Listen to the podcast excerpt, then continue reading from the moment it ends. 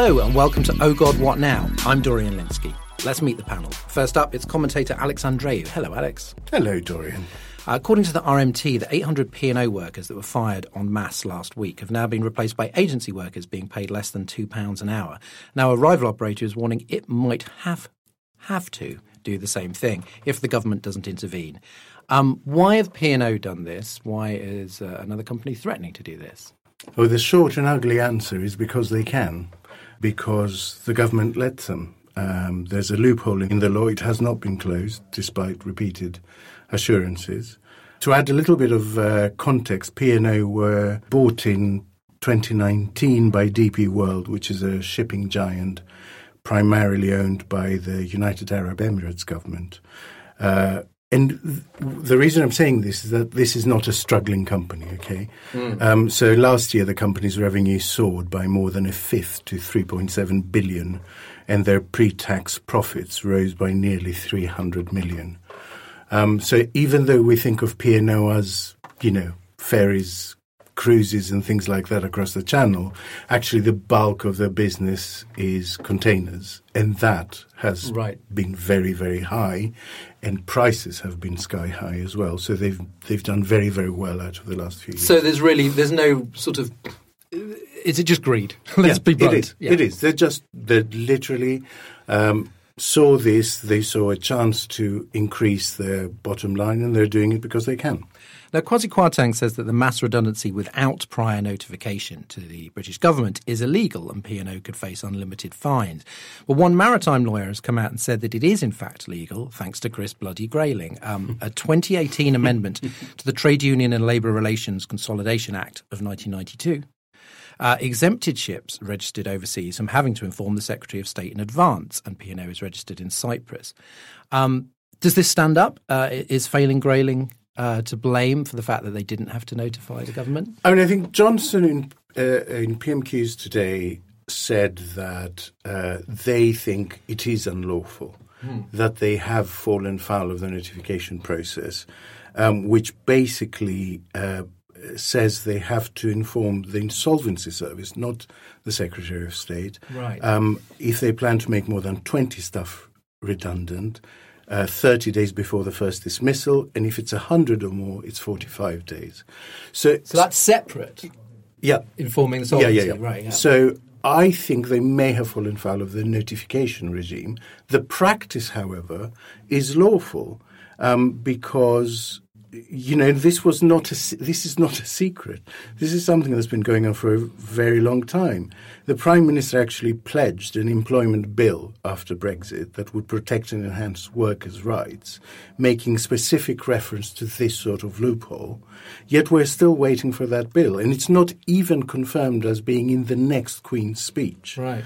In January 2021, an, oppos- an, opposition motion asked the government to at least set a timetable for closing this specific loophole. They refused. And in October 2021, you might remember, the opposition tried to pass a bill that would close this, and junior business minister at the time, Paul Scully, actually filibustered the bill.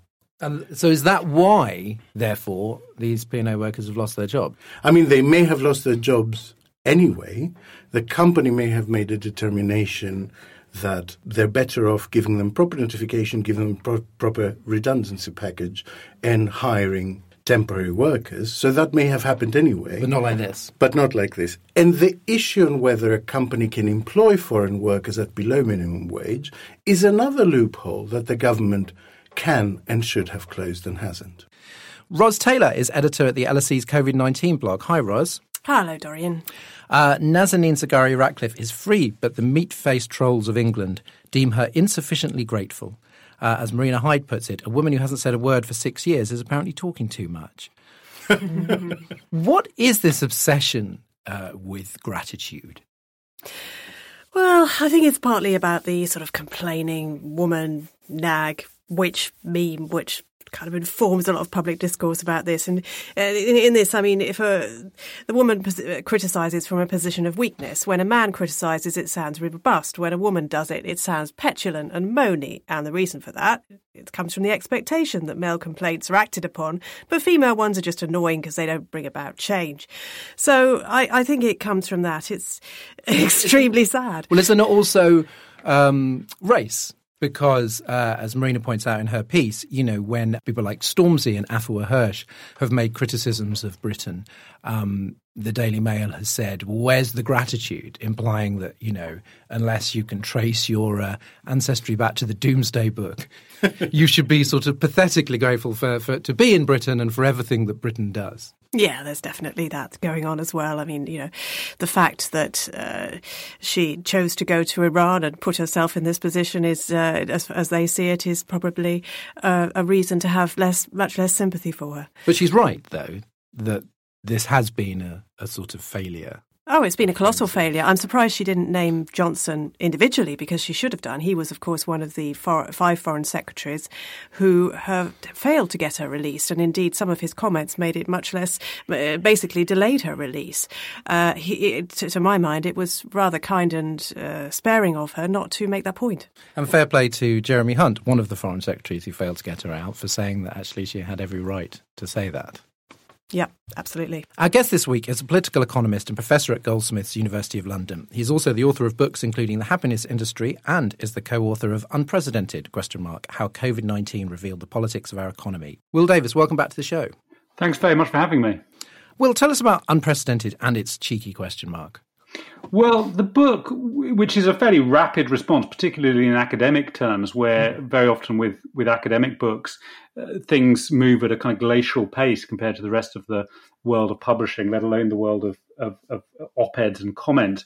But some colleagues and I uh, felt that we were clearly living through something that had never happened before. We'd never had these these lockdowns of the past two years before, uh, and there'd also been never been um, the types of um, state intervention uh, not just in our day to day freedoms, but also in things like financial markets on the scale that was uh, introduced. And we wanted to get to grips with uh, not only trying to map precisely what had unfolded, focusing particularly on the UK and to try to collect evidence as it was emerging about who was benefiting, who was suffering, what sorts of people were going back to work, what sorts of people were going into furlough, um, what were the effects of homeschooling, and, and where were these profits being creamed off. Lots of things that have been discussed.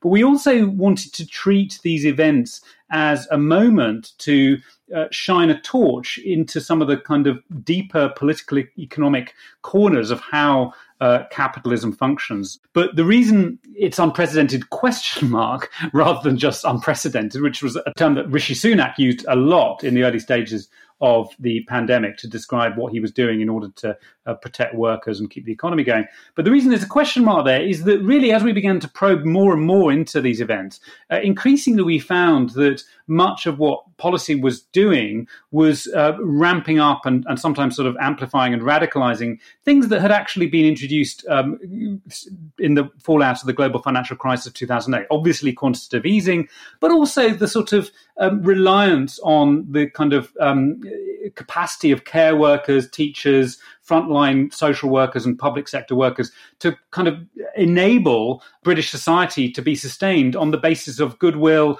unpaid overtime, uh, really paying through the sweat of many public sector workers. So part of the, the, the, the thesis is that this was a, a sort of an amplification and an illumination of various things that were already there. And you're uh, an expert on neoliberalism. And in fact, recently when I needed some uh, recommendations for what to, to, read about it, you sent me a sort of an epic reading list. um, and on um, a blog, I think there's a kind of like a guide, a reading list that you've posted in the past, where it talks about the theory of sort of zombie neoliberalism after mm. 2008. So does the kind of degree of state intervention that was required, does that add to the case that neoliberalism isn't over, but it is in this kind of zombie state.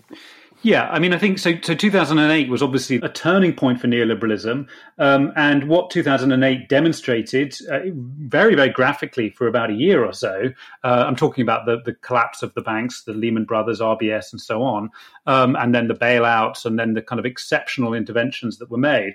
Was that really private sector, the private sector and financial markets, there's a limit to how much risk they are able to ever actually carry. That there is always been this kind of implicit underwriting by the state of these institutions that during the kind of golden era of neoliberalism of the, the 1990s, really, there was this notion that states really didn't have very much to do any longer in the economy because financial markets uh, had become these kind of perfect calculators. And clearly, uh, what happened with, with the bailouts of the banks in 2008 9 was a demonstration that really the state, in its kind of classically modern form, dating back to the 17th century, is really what uh, underwrites and underpins uh, the distribution of risk in, in, in modern capitalism. Now, uh, that lesson had already been learned, and it meant that particularly central banks and treasuries, when the coronavirus pandemic hit, were able to draw on a set of techniques that had already been used extensively over previous years. Um, but I think also, uh, you know, the one thing which was became very um, manifest over the course of the pandemic, which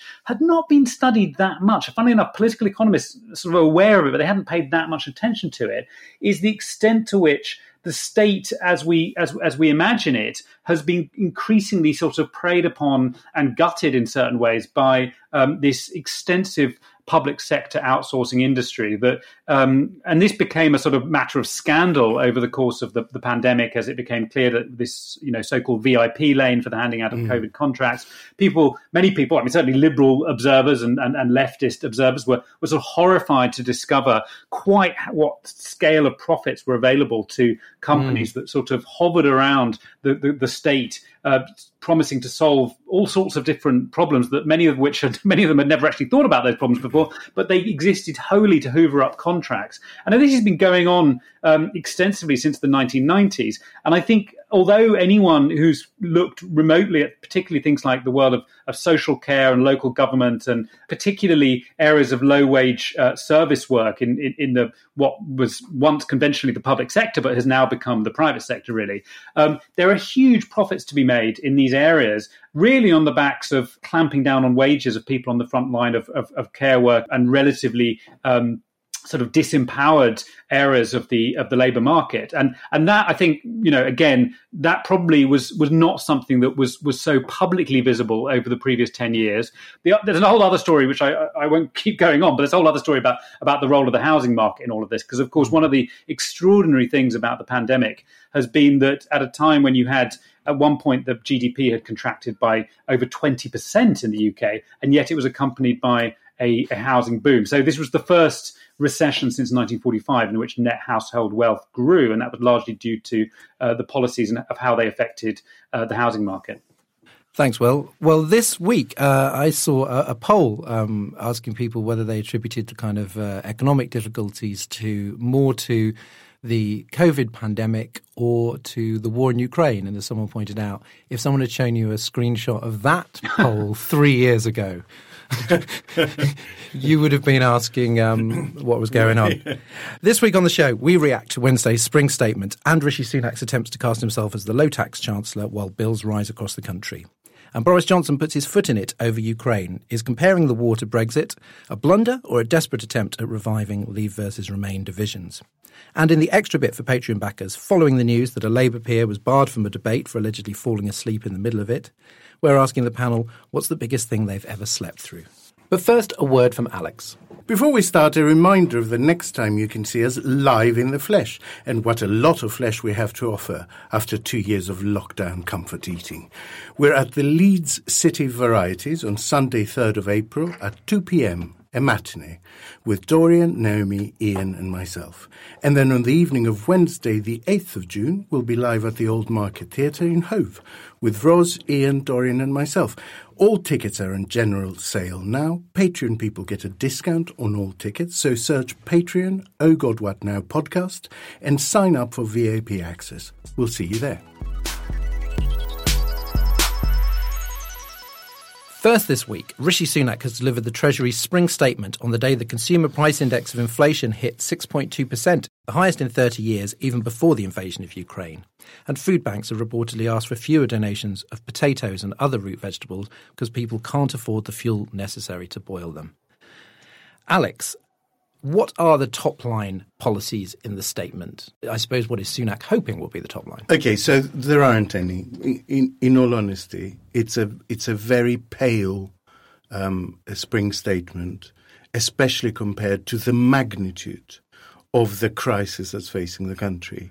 Um, I found it very disappointing. Not not particularly for partisan reasons. I, I just thought it it struck the wrong note and the wrong scope for what we are actually facing. What do you make um, of this 19%? So there's, a, there's, an income tax cut from 20p yeah. to 19p scheduled for 2024. It, it's ridiculous. Right. Listen, we are we are currently going through the most volatile uh, period economically and geopolitically, probably for two, three generations. The numbers are eye watering in terms of um, inflation, in terms of a, a, drop of the standard of living. Um, uh, the the OBR book notes the IFS's analysis that this year will see the sharpest drop to disposable income since records began in 1956. For the Chancellor to stand up there in this environment and inform us of his aspiration to cut income tax by 1p in two and a half years' time, provided everything stays the same, provided all the forecasts hold, which we know will not, because the OBR book doesn't even take into account all the stuff going on in Ukraine yet. All right? So for him to stand up and say, if, if with the following wind, in two and a half years' time, I'll cut, I'll cut income tax by 1p, is ridiculous. It's a ludicrous response to something going on right now. It's a wouldn't it be nice kind yeah. of policy. It, it, it's just a, a, declaration of his character. That's what he's doing. He's declaring to his backbenchers that, you know, I would love to cut taxes, but I can't. Well, we're going to talk saying. about Brand Rishi uh, later. But as to the policies, national insurance is still going to rise, yeah. but he's raising the threshold by £3,000. Um, how will that balance out? Who does that help? Who does it hurt? The break even point is round about 30 to 35 grand. So uh, ultimately, if you're making less than that, the threshold uplift will balance out the extra money that you will pay in national insurance contributions. Over that, you begin to pay more because of the national insurance hike. But even that, I mean, think about that for a moment. If he's got the, the fiscal headroom to reduce the basic rate of income tax in two and a half years' time, why doesn't he reduce national insurance contributions instead? Because he doesn't which have the fiscal a, headroom. but but that no no. But the point is, national insurance contribution is a tax on earned income, on salaried income. Instead, he's reducing income tax, which will also benefit all those people making income out of rent or share dividends, all of that stuff. So, what he's actually doing by keeping national insurance high and reducing income tax is he's opening that gap between the wealth people earn by working and the wealth people earn by not working. Ros, um, he's cut VAT on energy saving devices such as solar panels if uh, if you're planning to buy one. But he's also cut fuel duty by 5p a litre. Um, is a cost of living crisis, particularly one where there is so much uh, focus on fuel bills, you know, bad news for green taxes? Yes, I mean, it, it shouldn't be because, as you say, the big problem is fuel bills. I mean, I think Miatta Fahnbulleh, who's uh, on the Bunker podcast, of course, estimated that the 5p cut on fuel duty would be worth £1.80 a month mm. to the poorest people. I mean, this is peanuts compared to how much energy bills are going up. Mm. It's very, very little. And of course, it's narrowly focused on those people who can afford to have a car. I mean, it's also, this is the day, the very day when the Mayor of London issued a pollution warning and uh, asked us not to uh, burn wood or and try to avoid using cars. And he puts fuel duty down on that very day. The VAT cut on insulation and heat pumps and solar panels, that's fine. That's a 5% down from 5% cut. He claimed that that was only possible because we've left the EU. That's debatable. So um, debatable. It's nonsense. Well, yeah. My, it, it, will be news to my family in Greece who took advantage of just such a scheme four years ago. Yeah. Yeah, well, exactly. Um, it, but that will mostly benefit the well off because you're not thinking of doing insulation or heat pumps or the solar or solar panels unless you've got a bit of cash to spare to do mm. that with. Ironically, of course, because it does help to cut your heat bills. But people at the very bottom can't afford to do that stuff. And the, uh, you know, it's also clearly good that there's no VAT on wind and water turbines. But good luck with getting more turbines out there, given the opposition, the massive opposition that we are seeing in the country to any kind of renewable energy schemes. Um, EU leaders are preparing a windfall tax on energy companies who've profited from rising fuel prices. Now, this would be very popular. The polling shows that. Nobody really likes the energy companies. Even the people who run the energy companies probably feel quite bad about it deep down. Um, why won't Sunak consider something similar? Well, he believes that investment by these companies would suffer, and he claims that if they were taxed in this way, they wouldn't then invest in the renew- in renewables, which he wants them to do, and they wouldn't invest in looking into a bit more oil in the North Sea. Now, that is questionable, given how just how much their profits are growing as a result of the greater demand for their products, thanks to the uh, the uh, war in Ukraine. But there is a strong view in the Conservative Party that windfall taxes are a bad thing because they're often retrospective, because they create uncertainty for business. Mm. And so this is where you see the real Rishi, Rishi Sunak coming through, really. You see his concern for a stable environment as he sees it for business. Never mind that business is hardly it's not possible for business in the fuel industry to have a stable environment. But he is afraid of annoying that sector. And it doesn't matter to him that actually the capital spending of these uh, oil, oil uh, pet- uh, companies has fallen massively in recent years. He still believes that they would spend more if they're not subject to a windfall tax. Mm. And given that even the FT, which is normally quite anti windfall taxes, is now making noises and saying really it is time for one, given how much mm. these companies are profiting now, that shows you that I think he is out of step now, even with uh, the people representing business. Tory's going to Tory. And and can I, sorry, can I just add because we really must mention it. The people who are completely ignored by this spring statement are the the poorest people on a fixed income, um, who will really absorb the brunt of this in- incredibly high inflation. So if you're on universal credit, you truly are screwed with the stuff you need to buy to survive going up by about 10% while your your income is basically not even treading water. Ros, we talked last week about a referendum on net zero being pushed by the usual suspects. Is there anything, whether or not he wants to do it, um, is there something that Sunak can do to sort of undermine those pocketbook arguments? Because that, of course, is the Farage angle that this is all just terribly expensive and it's hitting ordinary people, you know, for all this sort of green nonsense. Um, could he be smarter about this? Because I remember, you know, we talked about Brexit a bit on the podcast, and one of the the problems there we were saying was that Conservative governments had missed the chance to make a strong case for the EU until it was essentially too late. So, what can you do to kind of fend off this anti net zero campaign? Well, you could make insulation something that the government actually pays for, as opposed to something that you zero, just put zero rate VAT on. The government did try to roll out a scheme a couple of years ago to encourage insulation, and it screwed it up so badly that the, the whole scheme had to be withdrawn. It was a massive missed opportunity, and if he wanted to revive that and actually say, perhaps to the poorest people, for example, as Alex was saying, you you can have your home uh, or wait, what place where you're living. If you don't own, own, your home, you could have this place insulated. That would create jobs. It mm. would be good.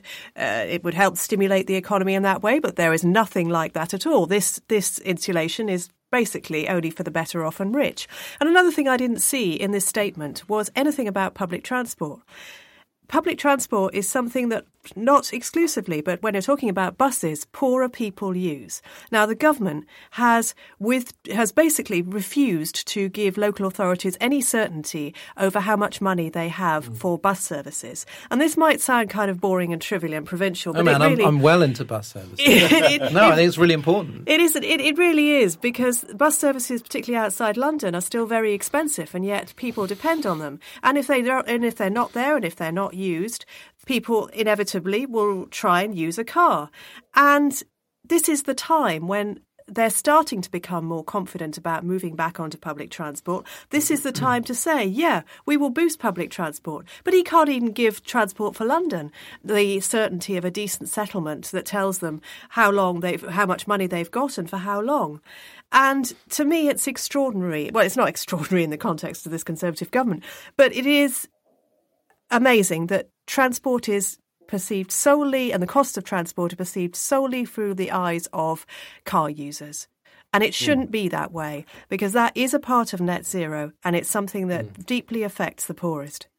Well, so it, it, it, does seem like a rather sort of small stakes statement, considering um, the big stakes in the economy, um, the sort of post-COVID economy, and then being hit again by um, fuel prices related to the invasion of Ukraine, and of course, you know, the impact on us of the economic sanctions um, that we've imposed on Russia. Yes, I think. I mean, you know, this is kind of orthodoxy of, of Treasury orthodoxy, um, and no doubt what Sunak considers to be orthodoxy as well. I saw George Osborne was crowing on Twitter this afternoon about how finally the Conservative Party had rediscovered its commitment to balancing the books and to oh, low tax Jesus and this sort of Christ. thing. Um, as if, which was clearly a sort of, uh, a, I guess, a kind of subtweet against the kind of, you know, the, the Theresa May interregnum of, uh, of, of in, in, which he was sort of held up as the the bad guy. And Johnson famously described himself as a Brexity Hezza, um, referencing Heseltine and this notion of things like industrial policy and and and the, you know what, whatever happened to the levelling up agenda. I'm not sure you know where that's gone. I mean, levelling up mm. will just be a a bad joke um, in six months' time by the time all of these effects come in to hit. Meanwhile, there was a kind of sort of blue Labour, sort of red Tory post liberal agenda, which was all about um, supposedly moving right on culture and left on economics. Well, there was no sign of, of left on economics uh, in any of this. Um, there was so, something sweetly naive, I do think, about all those people, all those analysts, where they were just going, "Yeah, yeah, yeah, they're gonna, they're gonna do that. They're definitely going to move left in economics." And guess what? They're much more interested in moving right on culture. Yes, well, absolutely. So I think one thing which we've not seen before is a kind of, you know, the politics of inflation now, um, which, you know, there hasn't been this kind of inflation for, for, for 30 years, but at the same time, I mean, it could end up rising higher still. Uh, and then you're looking at, at um, something that hasn't been seen since Thatcher came to power or, or the, the, early days of Thatcher. Mm. Um, but it will be a very different politics of inflation because the, the, the, the crisis of the 1970s was a crisis primarily for for business, for, for the owners of capital, for, for investors, for those people who, who owned property, who owned assets. Um, this will be a, a, an inflationary crisis for people who simply cannot afford to to, to heat their homes and to, to access the cost of housing and, and that sort of thing. Um, and you know, there was that rather kind of insulting line from Andrew Bailey, the governor of the Bank of England, about how he hoped people wouldn't be asking for big pay increases in this context, as if that would be enough to to stop people asking for pay increases, but also as if that would be enough to to prevent inflation rising. I mean, the, the context of the 1970s was utterly different um, when you had um, around about half of the, the, the labour force was was in trade unions, um, were able to to bargain their pay upwards quite quite deliberately and quite forcefully. And now, effectively, inflation is something which is which is turning people into into victims of circumstance in, in various ways. Um, and although it will look on paper very different from what George Osborne did from 2010 through to to you know over the first sort of three to four years of the, the coalition government, which was really brutal, the effects could actually be far worse in terms of their effects on people's quality of life, given that anything which, you know, a 3% pay increase uh, will actually be, uh, uh, uh, you know, under current figures, a, a pay cut of, of 3%. Mm-hmm. So, um, uh, you know, and there are all sorts of areas of the public sector where they, you know, teachers and, and so on who have really not been benefiting over the last really since since um, since Labour lost power in 2010. Um, all of these sorts of professions will be given these kind of meagre pay increases, which will be real term pay cuts. Um, and the Tories have a, an age gap problem. you know, when it comes to their support. When you look at sort of what's going on with um, with pensions, triple lock pensions, changes to the student loan scheme, do you get the feeling that this government, this chancellor, is at all interested in signalling to young people um, that they're interested at all. No, not at all. And I think what's odd in a way is you'd think that given Johnson is actually still very politically vulnerable, um, I mean, it may be that this is Sunak's bid to kind of win over the Conservative Party on the mm, mm. expectation that he thinks that Johnson is, is going to is going to go at some point in the next two years because Johnson's polling figures have not really recovered from Partygate significantly. So it could be that this is a, a sort of you know purely Machiavellian set of moves by Sunak to try and signal to the Conservative membership membership and his own backbenchers that he's one of them. But it doesn't seem to me to be in any way trying to rise to the seriousness of this of this moment of you know pandemic. Mm rising inequality, and as you say, um, a, a, a, well, not just one generation, but I mean, it's really kind of people under the age of 40, really, who have not had a mm. stake in economic policy making for a long, long time. Um, and I, it's not clear to me how Sunak thinks that this sort of politics is going to uh, win an election. Of course, tax cuts, you know, are attractive at times of election, and you know the, there'll be a, an election in, in, in 2024. But um, it's not clear to me how this fends off the various challenges. It, it, it just seems kind of ideologically regressive and deeply unimaginative to me, leaving aside the, the amount of social pain that, that, that is going to accompany mm. it. And that, yeah. I think, post Brexit, it's not clear what's happened over the last six years to British politics. Things have been really thrown up into the air. And I don't think that this just seems to be a kind of Osborneite kind of tribute act as much as anything else. Um, Alex, what's the state of the the Rishi brand? I mean, he he he published these official pictures of him, sort of uh, looking at papers, but wearing a hoodie, so he's serious about the economy. He's also a, a chill hang. There were stories about sharing pizza with advisors, um, but he only had one slice, which I think is very very suspicious. Isn't it? Only the cast of Friends have one slice of pizza. I always thought that was uh, unbelievable. So, like, what, what? I mean, he's obviously trying to present himself in a certain way but also he's doing these policies. And I think going back to what Will was very rightly saying, I think that is my biggest source of disappointment in this budget. That politics aside, there is a big challenge ahead of us. And Sunak actually has a little bit of headroom, you know, because of the current strength of sterling, because of having borrowed less than anticipated mm. this year, because of all of those factors, there was a chance to front load uh, a response to the huge challenge ahead in a way that would maximally help people. And what he's decided to do politically is to bank that so that he can time the help to help electorally um, the Conservative Party. So there, there was a clear choice of doing what's right for the country and what's right for the party electorally, and he has firmly chosen to do the latter. And I think if people begin to cotton on to that, I think this spring statement has the potential to unravel in a huge way. A few a few months ago, there was a bit of a chat in some academic circles, I think, about whether whether the austerity narrative had come to an end with COVID, whether we now felt post pandemic that we had seen what the state was capable of doing, and whether people would be happy to return mm. to a to, to an austerity government. Now, whether people are happy to return to it is one question, but what is clear is that Sunak himself is a a continuity austerity chancellor. Yeah. It's interesting, isn't it, that you've got David Cameron um, out there volunteering at, at, food banks, you know, trying to at least signal he's making amends. And George, George, Os- George Osborne's out there going, yes, austerity. Um, Alex, finally, you've heard from sources that the framing, uh, a very common framing of a battle between a, a prudent number 11 and a spendy number 10 actually helps both camps appeal to different backbenchers, mm, different mm. constituencies.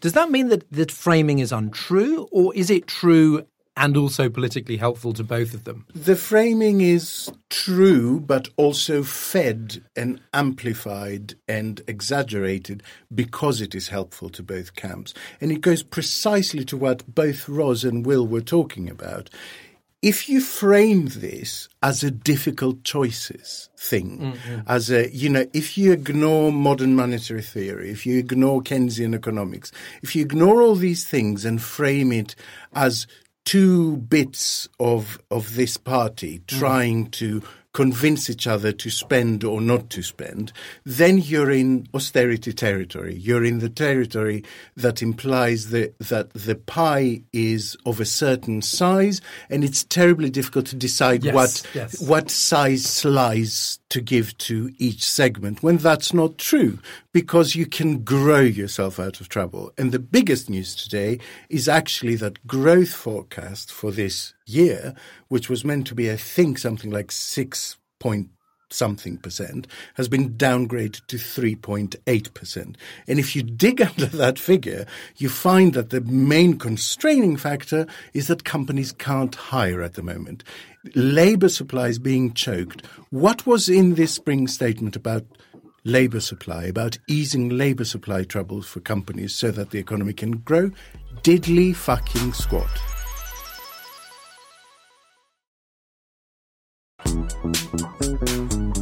Next, a question from our Patreon backers in But Your Emails. If you'd like to send us one, search Patreon Oh God What Now podcast and sign up. This week's question comes from Tom.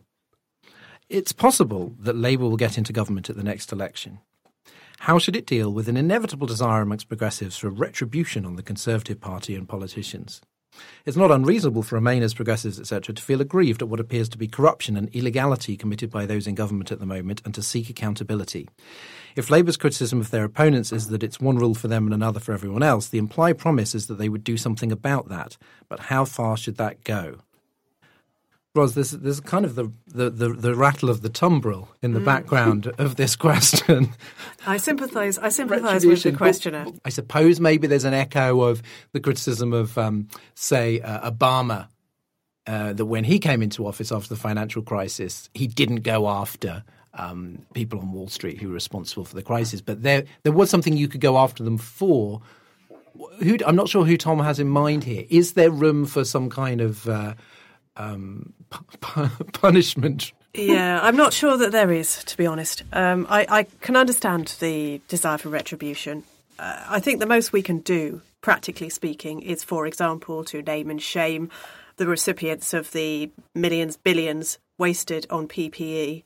But in terms of any kind of retribution. I think I think Keir Starmer, if it is Keir Starmer, uh, and he is in power, I think his focus is going to his time is going to be taken up with wholesale reform, and hopefully that reform will mm. indicate that they are a different kind of government, and the Tories, if they are voted out, will have acquired the reputation of being a sleazy Crowley led party which has rightly been kicked out of office. And it will be awful. It will continue to be awful to see the people who profited off the back of uh, corrupt procurement and, and contracts in still enjoying the spoils of their lack of labour.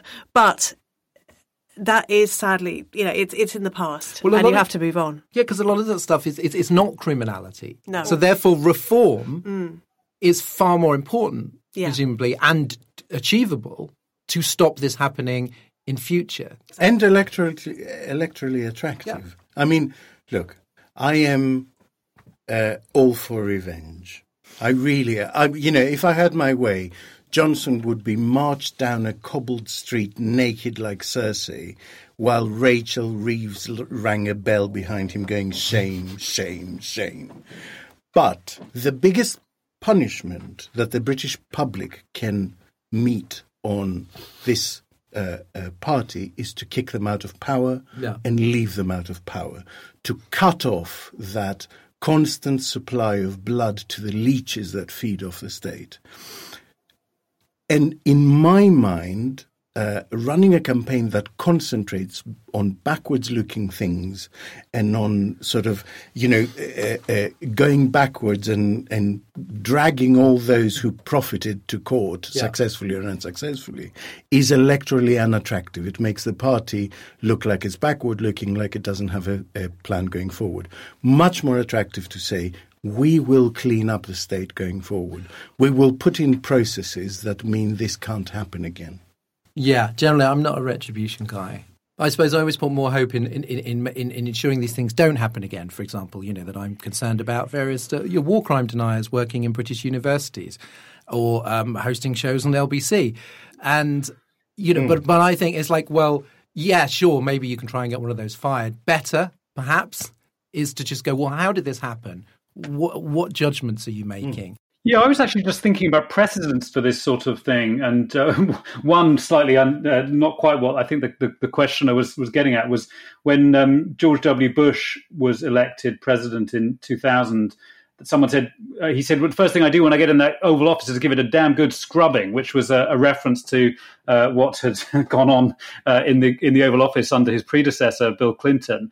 Um, and so there is a sort of you know that sense of there being a, a kind of moral um, a, kind of moment of renewal. That's um, rather a kind of uh, tawdry um, version of it, but. Um, I mean, there was, uh, you know, there were things like the the ethical foreign policy that Robin Cook promised in in 1997, which of course uh, fell apart in, in all sorts of ways after September 11th. Um, but um, Labour, New Labour, would be a, an example not of something that was seeking retribution, but clearly um, there's been a lot of discussion of the role of sleaze in the downfall of the major government in the in the mid 90s, um, and so there are some kind of analogies there. And from the, the, the polling experts that I that I follow on Twitter and so on, um, many would seem to be kind of surmising at the moment that that some kind of fairly sort of serious um, and long lasting damage has been done to the Conservative Party um, and to Boris Johnson over the course of the you know the the, the winter that is now uh, mercifully ending um, with Partygate and so on. Um, and the other thing which is to think about is, of course, what, what are the kind of governance reforms and the constitutional reforms that might might um, prevent kind of the resurgence of, of pork barrel politics in the future. Um, because I mean, there's also we all we could talk endlessly about the versions of, of the kind of low level corruption that has, has gone on um, under under Johnson and the, the favours and the, the, the sale of peerages and the you know the use of, of the towns fund in order to kind of fight local election battles and this sort of thing. Um, the question is, what would you introduce to prevent that sort of thing happening? Um, and, and, you know, that's I, I think I guess mm. more kind of progressive set of questions. So yeah, sorry, Tom. We're not going to be uh, parading them down the street. But we get it. We get it. Next up, Boris Johnson set Twitter on fire by claiming during the Conservative Spring Conference that Ukraine's struggle against Russia was similar to Brexit. It's the instinct of the people of this country, like the people of Ukraine, to choose freedom every time, he said, when the British people voted for Brexit in such large, large numbers. I don't believe it was because they were remotely hostile to foreigners. perish the thought. It's because they wanted to be free to do things differently and for this country to be able to run itself. Uh, former Ukrainian President Petro Poroshenko responded uh, from war torn Ukraine how many Britons died because of Brexit, how many houses were destroyed because of Brexit. Ros, a source close to Johnson claimed that it looked better on paper than it sounded when he said it with his big flapping mouth. Um, what? What? I mean, he hasn't apologised himself. Um, what was he thinking? Yeah, it's pretty odious, isn't it? But I mean, it, it is entirely consistent with the Johnson worldview, um, which is that he is a war leader and he tries to seize that mantle whenever he can. And in this instance, it was massively inappropriate and crass, but he sees himself as a Churchill and he sees himself as having won a war in Brexit. He was always declaring war on COVID. Mm. Um, this is yet another opportunity to wade into a warlike narrative, which is an area in which he feels very comfortable. You know, when they when his defenders say it looked better on paper, well, yeah, it always does with Johnson because he's used to writing ridiculous newspaper columns and he has yet to realise that the kind of uh, pathetic rhetoric which uh, he was accustomed to using when he was writing for the Daily Telegraph and the Spectator is just not appropriate when you are prime minister. But historic, I mean, historically, of course, it's it's crass to compare something like Brexit to a war. But when there's an actual war happening, yeah, um, it, it's mind-boggling. Um, now, I wonder the salience of Europe as an issue is is now just 13% uh, compared with 72% in 2019. Do you think he is trying to, with, with comment like that, sort of bring back the Leave Remain divide, which, short of other ideas, seems to be perhaps a, a fruitful um, driver of votes to the Tories? Yeah, I think he's running short of ideas, to be honest, because his standing has not improved in the polls, as Will pointed out, despite his efforts to identify himself with Ukraine. He has a cost of living crisis, as we have just discussed at length, to deal with. So he's turning back to the old tunes to see if they still work. And there was a poll, an Ipsos, I think, in January that said that 70% of Britons still had strong or very strong uh, identification with either leave or remain. And I think he's trying to go with that. The you know, corollary of that, of course, is that they don't strongly identify with Conservatives or Labour. And he he's yeah he's returning to the old playbook to see if it still works. Um, EU leaders have criticised Johnson's comments. Obviously, uh, he hasn't been invited to an EU Commission meeting with Joe Biden on Thursday. Um, is a friendly relationship with Europe, which obviously we would like. I mean, we'd like a very friendly, intimate relationship with Europe. But I think everybody thinks, you know, we need to be getting on better. Is that just impossible while Johnson is in charge? Yeah, like that there is something about him as a person which, to be honest, European leaders have given up on. Certainly, when it comes to his relationship with Macron, um, I think that's irretrievably broken down. Macron has no time at all for Johnson. Not sure yet about uh, Olaf Scholz and how he's going to get on with him, but I would not imagine that it's that much better. Then, of course, you have the fact that the Northern Ireland Protocol is still up in the air and all the uncertainty and distrust that that sows. But it is useful for Johnson to continue to draw a line between himself and Europe. And the fact is that the EU can get done more done without him hobbling them. I mean, if you think even about the visa-free settlement for Ukrainians in the last couple of weeks, that would probably have been held up, vetoed, made much more difficult, mm, mm. sought an exemption for, whatever, by the if the UK had still been a part of the EU.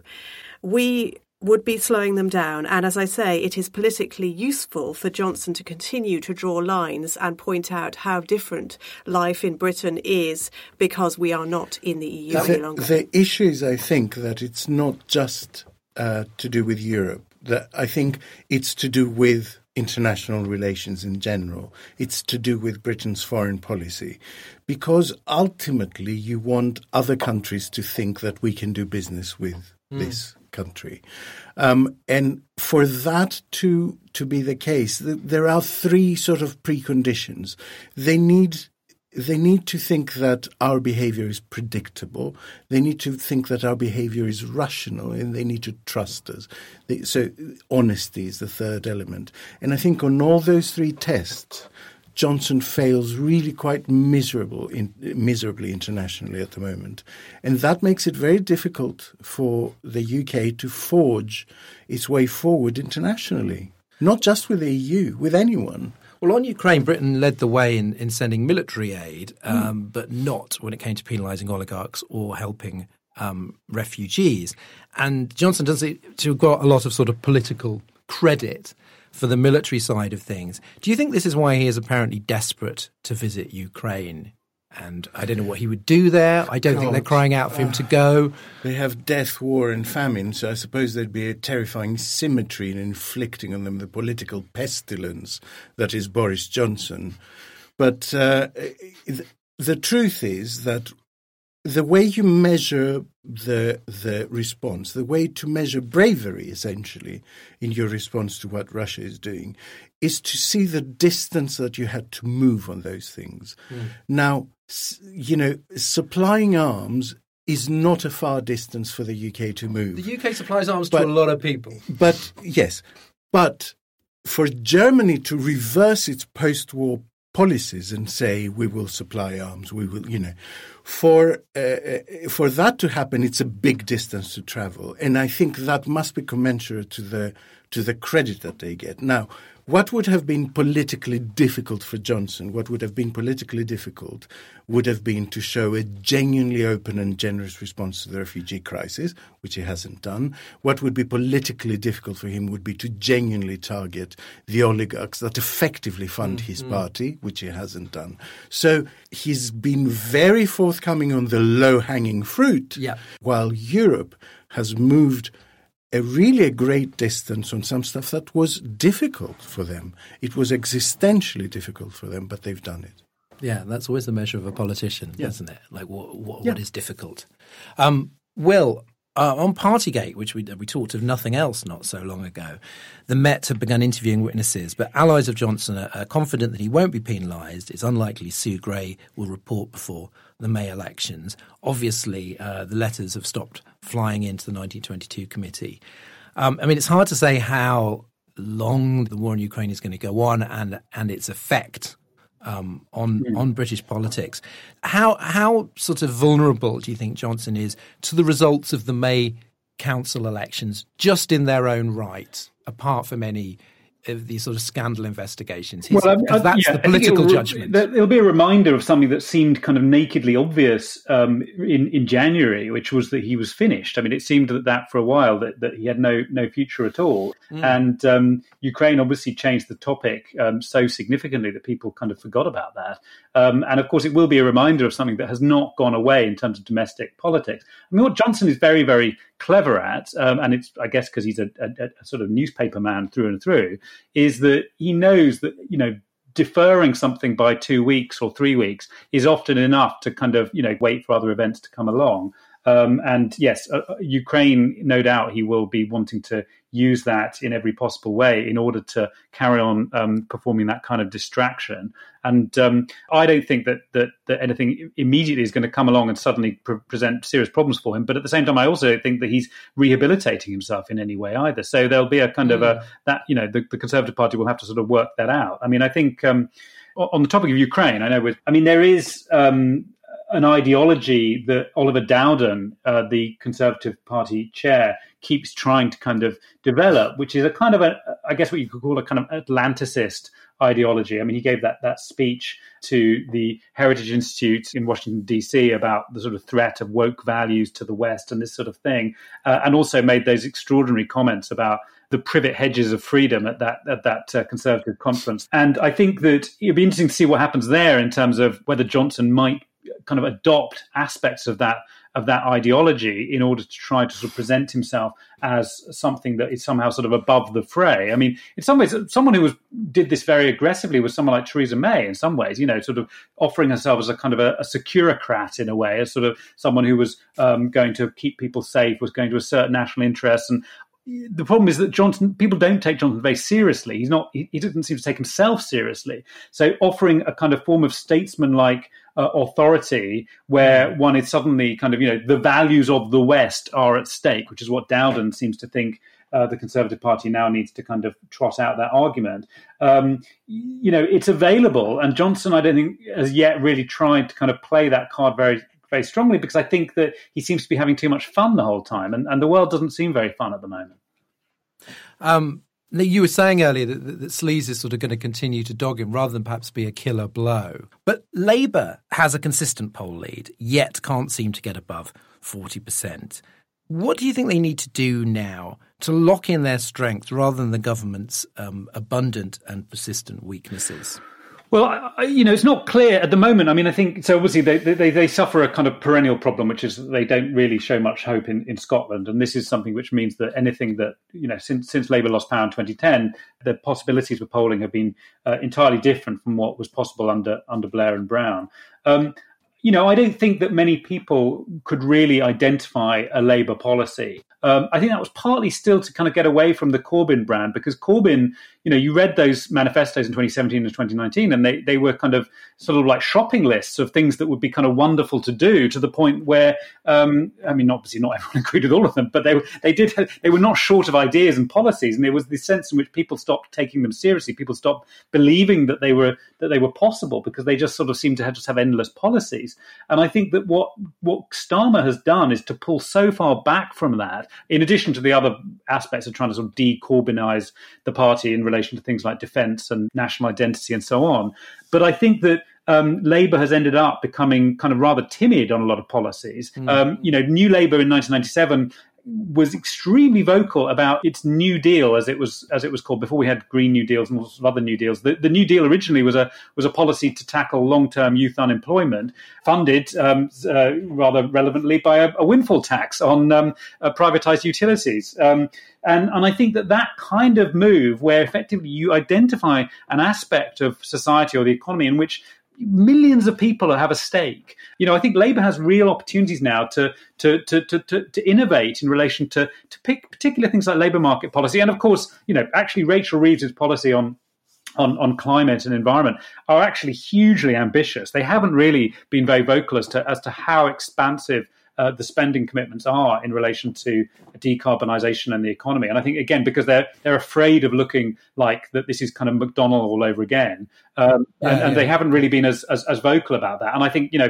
young people and, and the very large numbers of people who care deeply about climate and environment, um, I think you know should should hear more about that.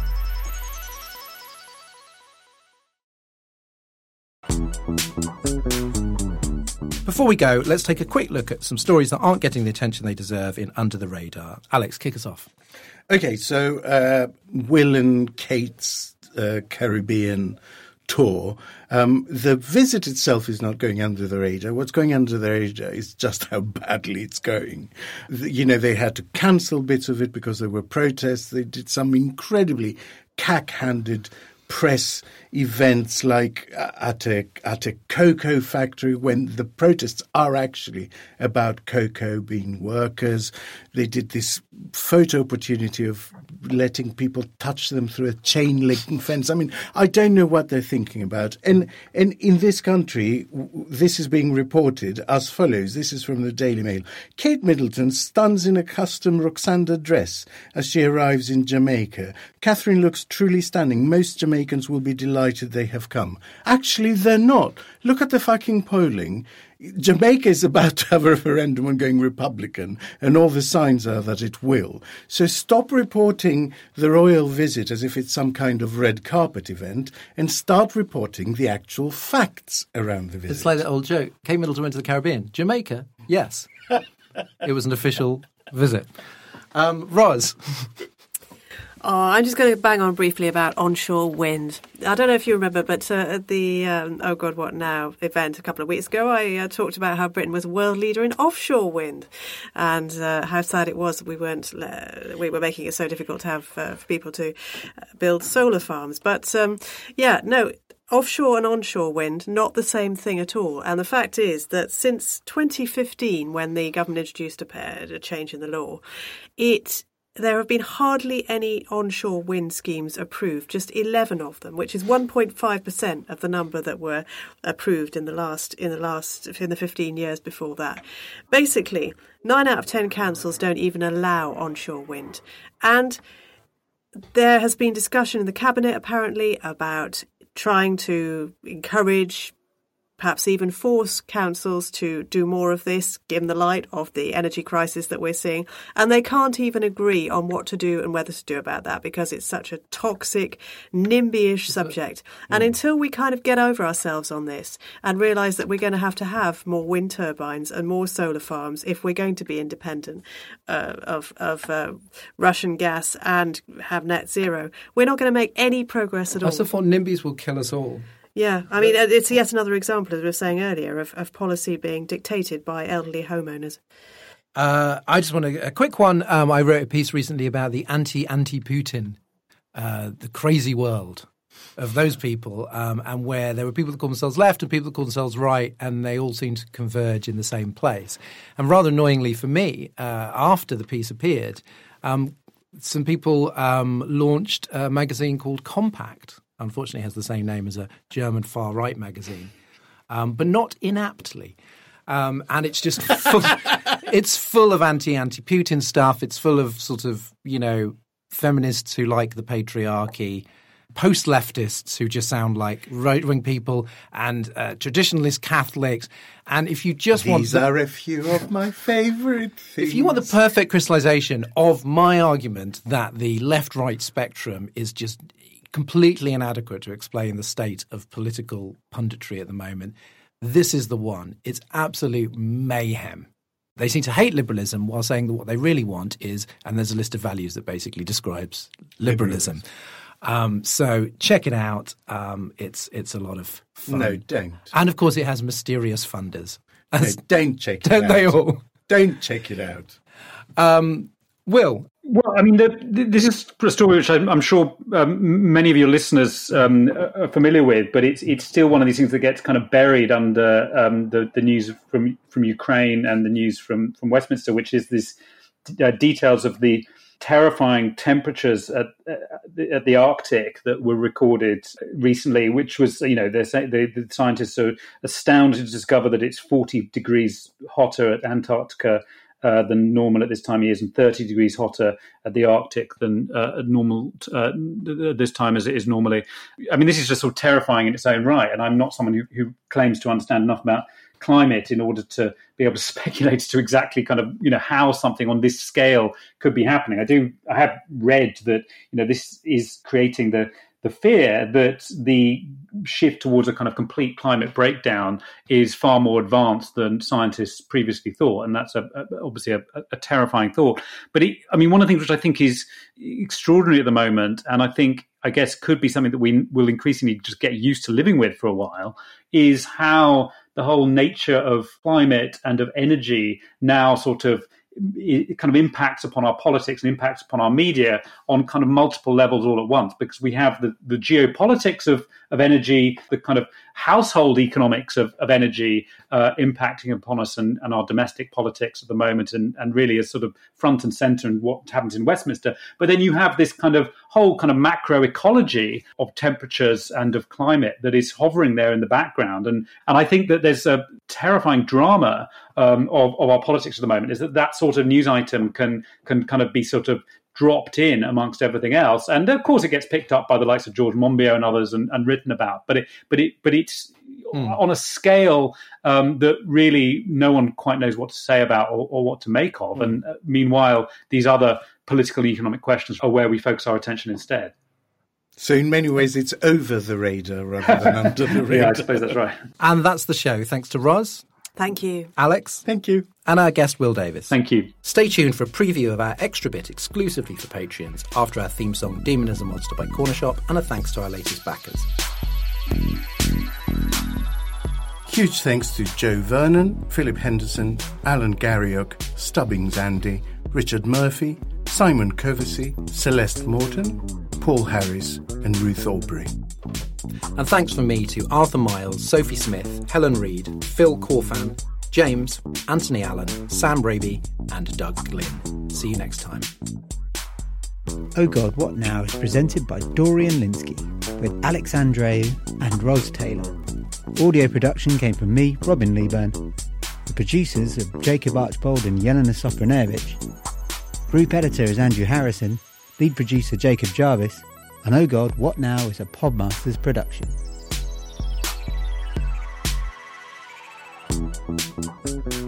In the extra bit this week, Labour peer Lord Young was barred from contributing to a debate after he allegedly dozed off during it. The 79 year old peer insisted that he had actually been leaning into the speakers embedded in the benches so that he could hear better. He was concentrating too much. Inspired by this, today we're asking the panel what's the biggest thing you've ever slept through? Um, Ros. Well, I love election nights, as I may have mentioned before. They are really exciting. They are thrilling. I just, I just love. I love voting. You know, the whole thing. But unfortunately, there was a uh, slightly major election around 2008. You may recall it. That Barack Obama was elected as president of the United States, and um, I was all set to. I was determined to sit up as late as I possibly could because, of course, it's it's uh, with a U.S. election. You basically have to sit through the whole night. Uh, I was a few months pregnant at the time, not very pregnant, mm. but quite pregnant, but a bit a bit tired. Um, Excuses. and we had and that was a trailer for the bonus bit in this week's podcast. If you'd like a little bit more Oh God What Now every week without ads and a day early, then you can sign up to back us on Patreon for as little as two pounds a month. You'll also get our weekly minicast Oh God What Else every Monday morning, exclusive to backers. Your support keeps us going. Thank you for listening and see you next week.